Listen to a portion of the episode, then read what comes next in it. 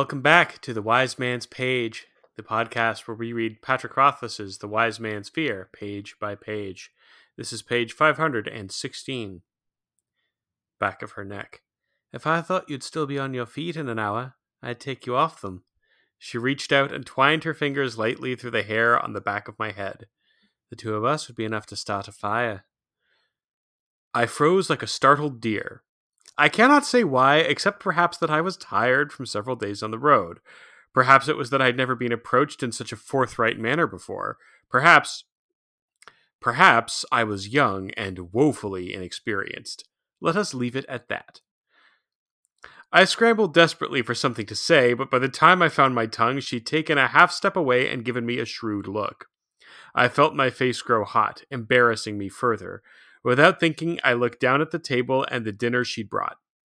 Potato soup, I thought numbly. She gave a small, quiet laugh and touched my shoulder kindly. I'm sorry, lad. You look like you were a little more. She broke off as if reconsidering her words, then started again. I like the fresh look of you, but I didn't think you were that young. Though she spoke gently, I could hear the smile in her voice. It made my face burn even hotter, all the way to my ears. Finally, seeming to realize that anything she said would just embarrass me further, she took her hand off my shoulder. I'll be back to see if you need anything later. I nodded dumbly and watched her go. Her retreat was pleasing, but I was distracted by the sounds of scattered laughter. I looked around to see amusement on the faces of the men sitting at the long tables around me. One group raised their mugs in silent, mocking salute. Another fellow leaned over to pat my back consolingly, saying, Don't take it personal, boy. She's turned all of us away. Feeling as if everyone in the room was watching me, I kept my eyes low and began to eat my dinner. As I tore off pieces of bread and dipped them in my soup, I composed a mental catalogue of the extent of my idiocy. Surreptitiously, I watched the red haired serving girl entertain and rebuff the ploys of a dozen men as she carried drinks from table to table. I had regained a bit of my composure by the time Martin slid into a chair next to me. You did a good job with Dedan out there, he said without preamble. My spirits lifted a bit. Did I? Martin nodded slightly as his sharp eyes wandered over the crowd that filled the room. Most folk try to bully him, make him feel stupid. He'd have paid you back ten times the trouble if you'd done it that way. He was being stupid, I pointed out, and when you come right down to it, I did bully him. It was his turn to shrug. But you did it smart, so he'll still listen to you. That's the page. My name's Jeremy. I'm Jordana. I'm Nick. We talked about this a little bit yesterday. Might as well get it out of the way here. I don't love the way this this character, Losi, I think her name is, puts herself forward. Doesn't strike me as very realistic. Uh, I think the joke about her retreat being pleasant uh, is equal parts funny and kind of gross, uh, but it is funny. And um, the fact that she turns away everybody, but she immediately goes to Kvothe and goes, "Oh, you're such a hot lad. I'd like to do intense sex to you," does smack of Mary Sudom, except that he completely drops the ball and doesn't know what to say, which which is, is, nice and funny and good. It's just a little bit weird that this character, who like apparently is notoriously uh, difficult to woo, uh, has all but disrobed and thrown herself at Kvothe and uh but you know it's also not like the worst thing you know honestly. There's worse moments in this book. I don't want to harp on this too much but i would just want to you know it's it's right there in front of us. Uh like i said i think i said yesterday i don't like hate this but i don't love it. Uh interested to hear what jordana thinks. Yeah well like i think in any other place it would bother me more but for some reason it feels like it fits a little better here. Maybe I like it better today than I did last page, and I think part of it is because like we get down more to the specifics of like why she's interested in him, which is the hair. And also, I think it's good to have someone who is very forward. Kind of, she's not getting shot down, but she also made a mistake, and now she has to figure out how to deal with that. And her her response to that mistake i think is not the correct one, but I think it's a good one to have in the book because it shows the flaws of this particular character who we're about Oh, to you, see. and you don't think see. that's the correct response? I think she's very graceful about how she goes about. Uh, I think I think saying like I think pointing out that he's young is probably not something she has to do. He knows he's young. He knows that that's what's happening. She doesn't need to need to say that. Like she can just say I'm sorry, I didn't realize you were uncomfortable with that kind of thing. Like in, in whatever old-timey way you could do it, but to specifically point out to say like, "Oh, I didn't think you were that young." is to say that to be that young is negative. Like she's putting a he already feels awkward in that situation. She doesn't really need to rub it in. but it's it, it's entertaining for us though. Like it is I think it's the right thing for Rothfuss to have written because it's entertaining for us to see her be, be put in a bit of an awkward situation by him being put in an awkward situation. Yeah, and well, and she stops herself from saying something that would embarrass him much more, right? She's about to say, like, you know, I thought you were a little older. I thought you like, you know, weren't a virgin. I thought you knew what you were doing. Uh, is what she stops herself from saying uh, when she breaks off. I don't know. I, I really like this scene. I, it strikes me as I don't know. It feels honest and authentic, and like the kind of awkward interaction the two young people might have. Uh, the sense that I get from her is not that she is ensorcelled by his hotness, but more that he's the first likely prospect to come along in a while, and that everyone else who frequents this place is like a grizzled.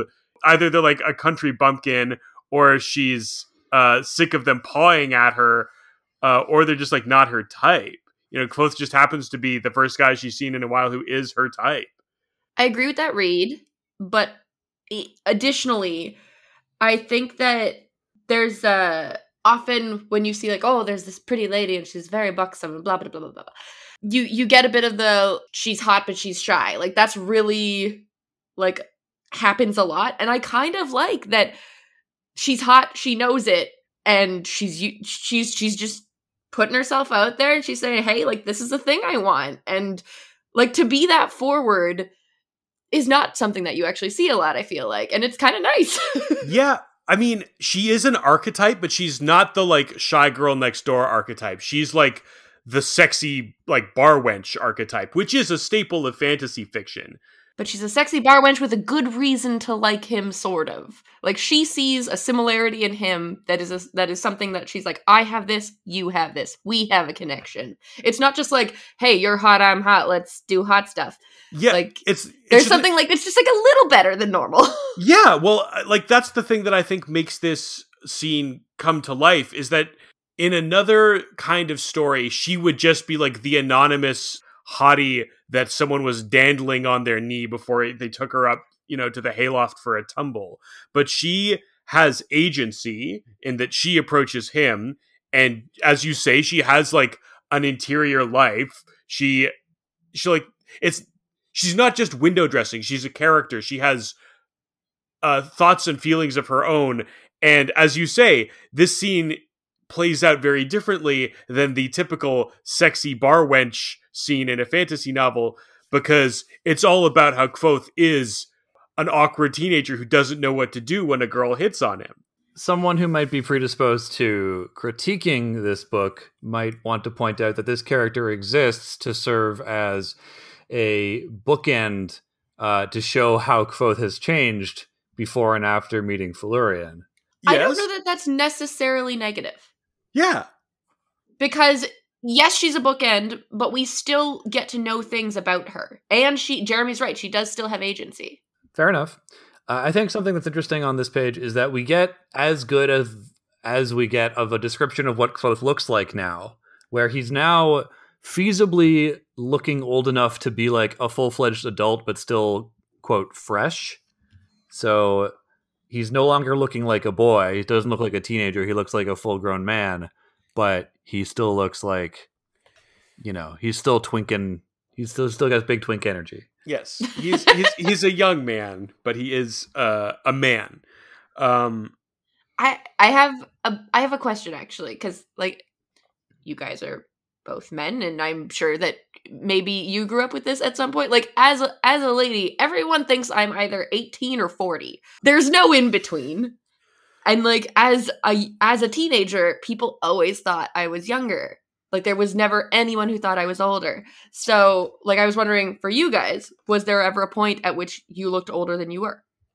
I think for me, the big uh, demarcator is whether or not I have a beard.